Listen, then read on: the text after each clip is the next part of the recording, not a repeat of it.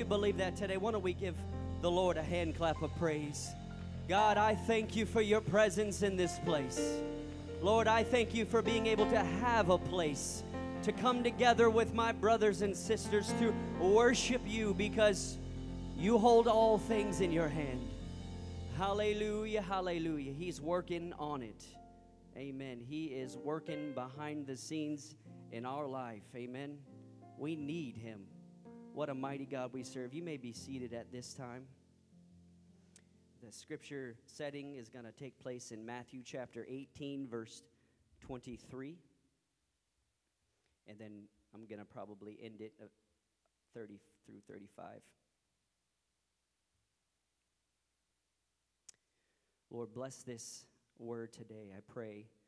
Open our hearts and our minds to receive your revelation, Lord, to hear your voice, not just through me, but Lord God, I pray, speak to everyone in this room that we might receive your word and hear what you're saying to us. In Jesus' name we pray. Amen.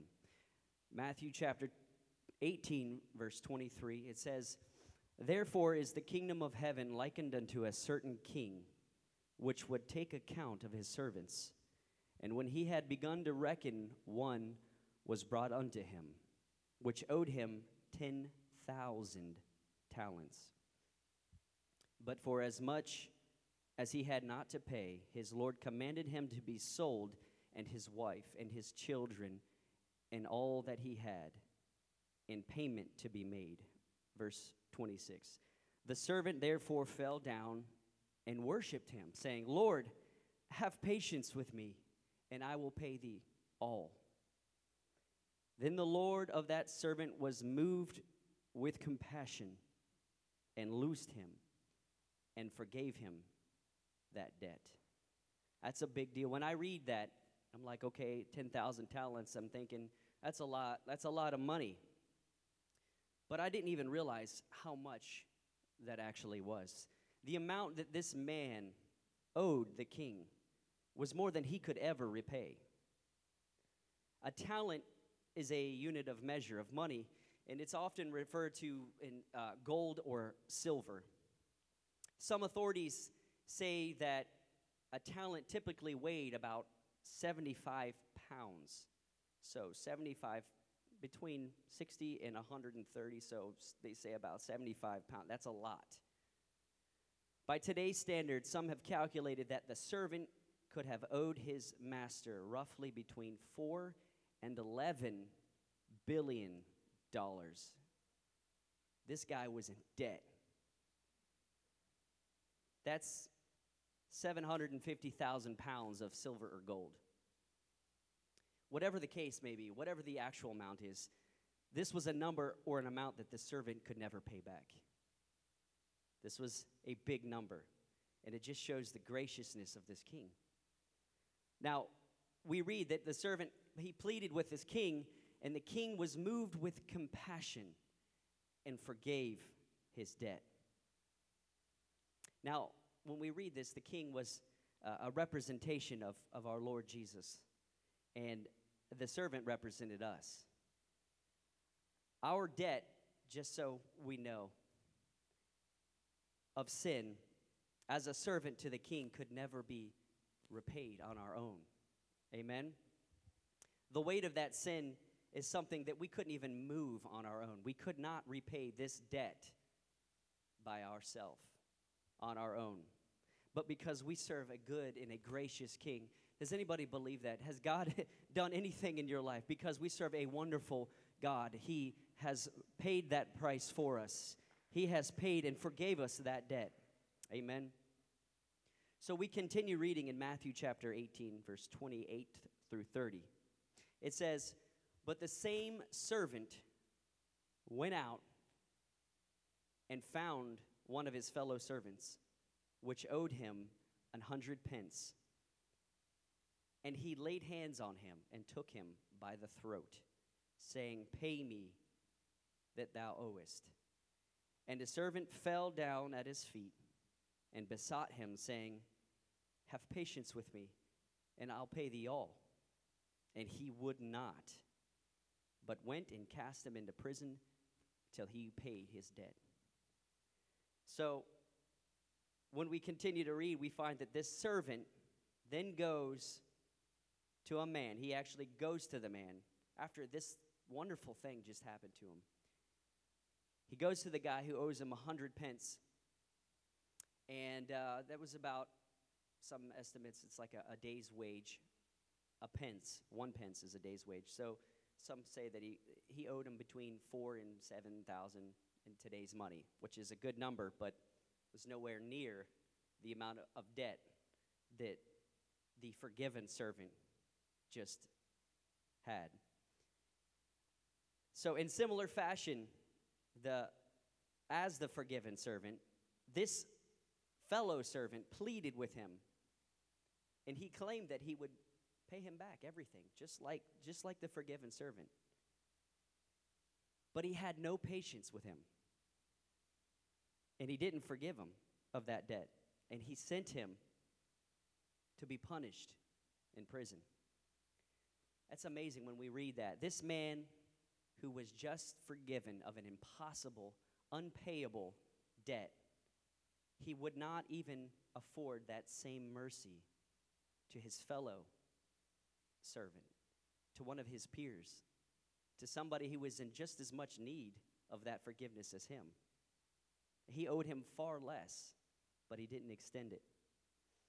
So, as we continue to read, and as you can imagine, the king was, was not happy to hear this. And we read in verse 32, it says, Then the Lord, after that he had called him, said unto him, O thou wicked servant, I forgave thee all that debt because thou desiredst me. Shouldst not thou also have had compassion on thy fellow servant, even as I had pity on thee? And his Lord was wroth and delivered him to the tormentors till he should pay all that was due unto him. You and I have been forgiven by the merciful God. Not just put aside to be remembered. The debt that we've has been paid on our part has not just been put aside, but it has been forgiven and forgotten. The Bible says, as far as the east is from the west, there is something, what the, the price of the sin that we have incurred is something that we could never pay back on our own. And only by the power of Jesus Christ has He forgiven us of that sin and covered that sin. And He has removed that sin as far as the east is from the west. Our sin, our debt requires death and punishment. But because of the graciousness of a merciful, loving God, we have been forgiven. As if that debt were never there. So, but the Bible is clear. The scripture continues, verse 35 So likewise shall my heavenly Father do also unto you, if ye from your hearts forgive not every one his brother their trespasses. And we read the same kind of thing in uh, Matthew chapter 6, verse 14 and 15. It says, For if ye forgive men their trespasses, your heavenly Father will forgive you. But if ye forgive not their trespasses, neither will your Father forgive your trespasses. We have access to this wonderful, merciful, saving, loving God and that forgiveness. But it is very clear we must forgive others as well. Amen. If we forgive not others, then we will not be forgiven. When we think about that, it's, it's kind of a hard thing. Well, you know, it, that's, it's a big deal. I mean, I know many of us have all kinds of things that have happened in our life. We can say, I love God, but hate our brother. You know, I love God, I'm following after God, and I'm, I'm doing everything that I can, but I just hate that guy. I do not like that person. And we can say that but when we read in First John uh, chapter 4, verse 20 and 21, it says, If any man say, I love God, and hateth his brother, he is a liar.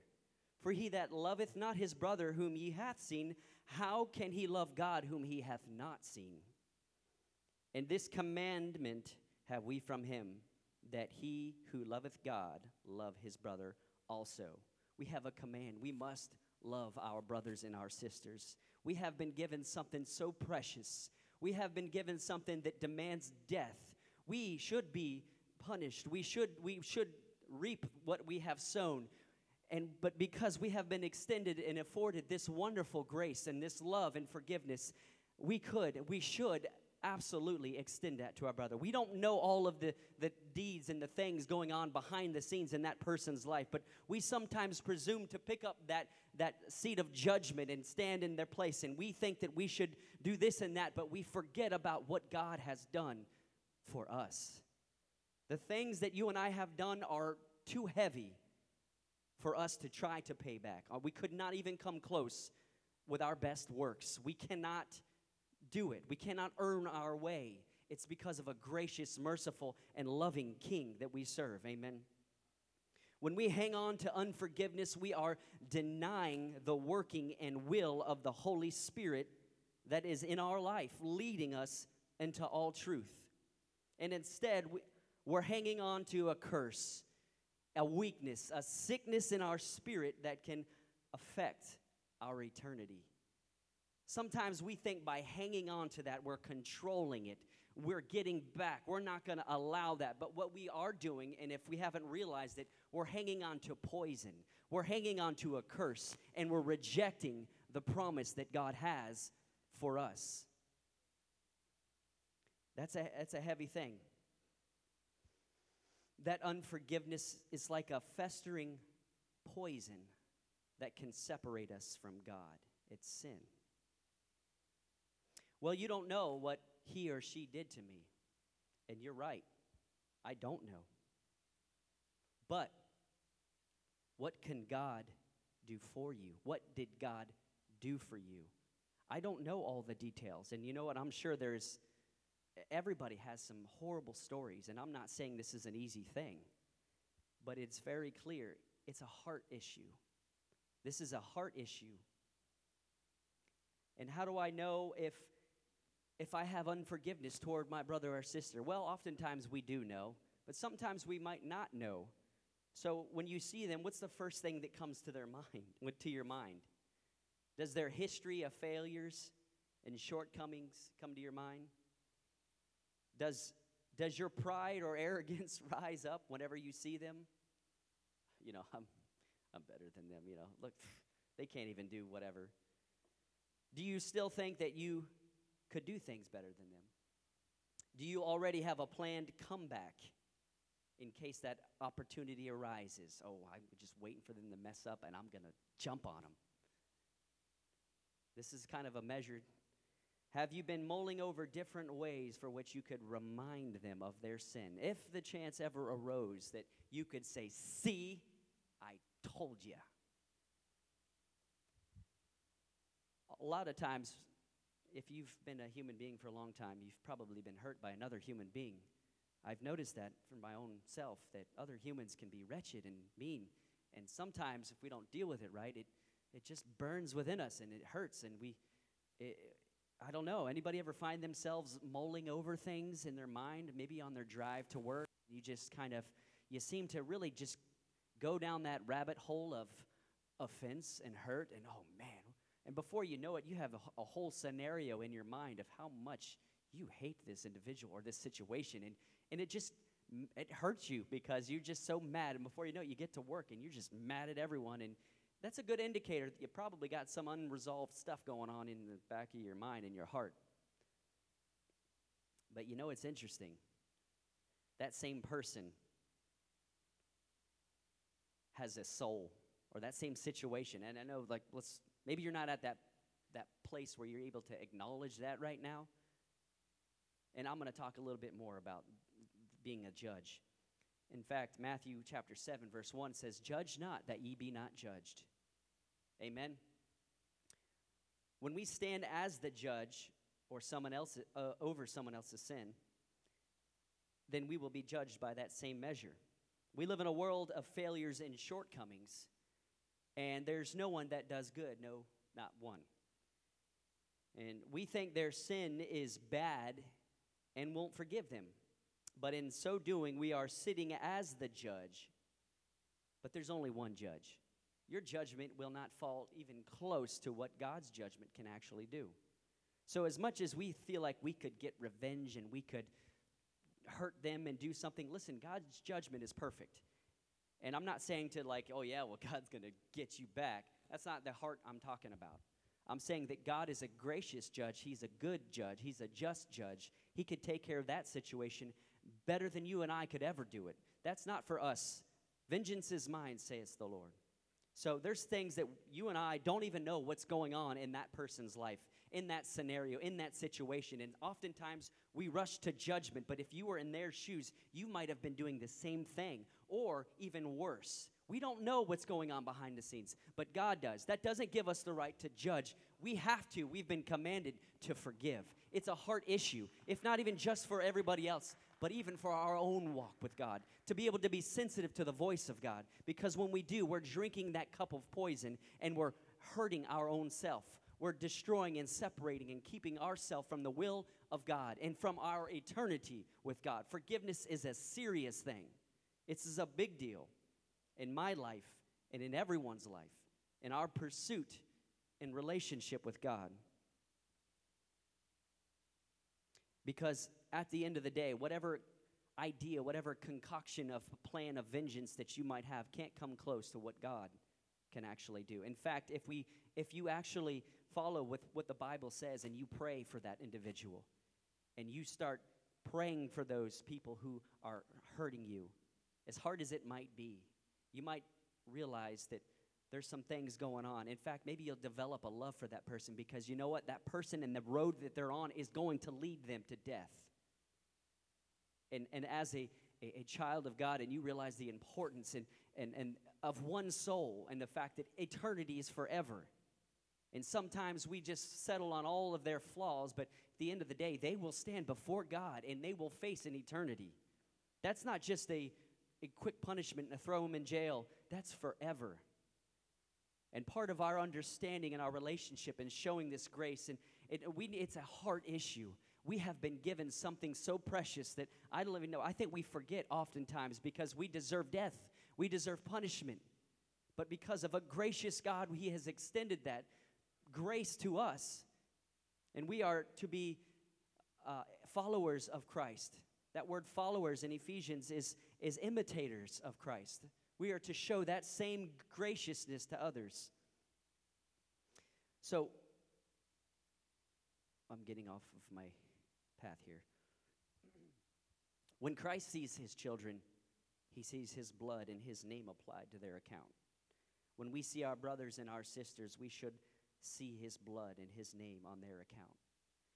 If we harbor unforgiveness and ill will toward others, we are inviting this sin and this death and this separation from God into our hearts. Human beings seem to have this innate desire to beat others and to win. If you don't believe me, next time you're at a red light, accelerate quickly when it turns green. It doesn't matter if the person next to you is 16 or 60, you're most likely in for a race. I don't know if you guys ever seen that. Just notice you're at a red light and it turns green, just go fast. Everybody will race you. I don't know why. Most of the time, someone's going to try to beat you. It's just in us. You're like, you're not getting it front. I'm getting that spot. That's just the way we are. We got to win. We got to we got to beat him. But my friends, this is a race that we must not win. For victory in this case comes from losing. Giving up the right to avenge your position to get back from that place you're in. The Bible says in Matthew 19:30, "But many that are first shall be last, and the last shall be first. If any man desire to be first, that same shall be last of all and servant of all." That's a tough tough thing to swallow. We want to be first, we got to be last. That means we got to be willing to give up some things. That means that humility. That means laying aside our pride and our arrogance to be led of the Spirit and saying, God, what is it that you want? Souls matter, people matter. Jesus took our sin and paid that ultimate price. We are therefore debtors and have been bought with a price, a price that you and I could never repay. So, you and I cannot be free from the bondage and enjoy the life that the Lord truly has for us if we have been harboring, harboring unforgiveness in our heart. We cannot be unified if we don't let the love of God work through us and forgive one another. It's so hard for us to be able to live. Oftentimes, the very ingredient, the very thing that you and I are struggling with, might be that person or that situation in your life that you've not forgiven of somebody else, especially as a church. The theme this year being all things together. I think that when we come together in, in, in, the church, this is something that we need to, to start doing is remember, I have to forgive my brother. You know what? I'm surrounded by imperfect people, but God is perfect. I got to look at and be led of the Holy Ghost. You know what? I need to start allowing the agape love of the Holy Ghost in my life to work in and through me. That's unconditional. That's a sacrificial love. That's the kind of love that I need to be able to show because I need it. I need somebody to love me the way that God loves me because i I'm not perfect. I struggle. I, I go through hard times. And that's the kind of love we need because, listen, you're surrounded. I don't care what church you go to, you're going to find some broken human beings. But here's the thing God is perfect, and we love Him, and we are trying to get to know Him better. And as we continue to get Him to know Him better, we should realize that his love moves beyond all of our issues and our problems. We need to love one another. The great commandment is to love God and to love people. We need to be able to step out. We will not be unified if we are walking around with grudges and unforgiveness. When we look around and all we see is broken people and, and problems and issues, there will not be unity. There will not be things together. And that's an issue that you can't blame on somebody else because it's going to come up out of you out of me. I need to work on me. And, and this is something that, as the, the children of God, as the church, as the body, at any church, any, any building, any location where there are people together, we need to remember that we are weak and lowly and do not deserve the goodness that God has shown us. I don't care if your, your sin you feel is just little compared to somebody else's. It doesn't matter. Sin separates us from God. So, yes, you, you might, we, we categorize some sins as worse than others, but we're not that judge. You, we cannot judge them the way that God can judge them. So, you know what? Let's not even try. Let's love them. That's what we're called to do, that's what we're commanded to do. We need to love our brother. Amen? Is this okay? Does this make any sense to anybody? It made sense to me because I need somebody to love me and hug me. Afterwards, I'll be giving free hugs over there. and uh, you know what? Let's just go ahead and um, let's go ahead and, and, stand. I don't have much more to go. I, I had just this set of scripture. If we could all stand. This was something that I didn't anticipate teaching on, but it kind of hit me really hard. It's probably that guy I need to forgive. Sorry. No. We all got some history. Everyone has something. And some of our situations are very, very tough. And there is a, a right way to approach it. I don't want us to just, I'm not trying to paint just a broad brush and saying, you know, go to that person and give them a hug. Now, some of them are a little bit more difficult. But if we continue to, to pray about it and let God lead us, there's a right way to approach it. And I tell you what, the freedom from that, some of that, some, holding on to bitterness, holding on to unforgiveness, it, it is a cancer. It can physically make us sick, it can hurt us. We, we don't even know sometimes we're building up this whole thing in our life where it's everybody else, it's all their problems. And when we do that, we're just allowing uh, the devil. We're allowing sin to just grow within us. We're allowing that poison to eat us up. And it is a cancer that will kill us and separate us from God. Amen. We need to remember that it's because of His grace, it's His Spirit that leads us unto all truth. Amen. I'm, I'm sorry, you're standing. So let's go ahead, and I want us to pray for just a moment, and I want us to be a little bit mindful for the next few moments of maybe a situation in our life. Maybe there's an individual, and let's pray and ask God to help us. Right now, all across this room, in Jesus' name, Father, I pray that you would continue, Lord, to show us.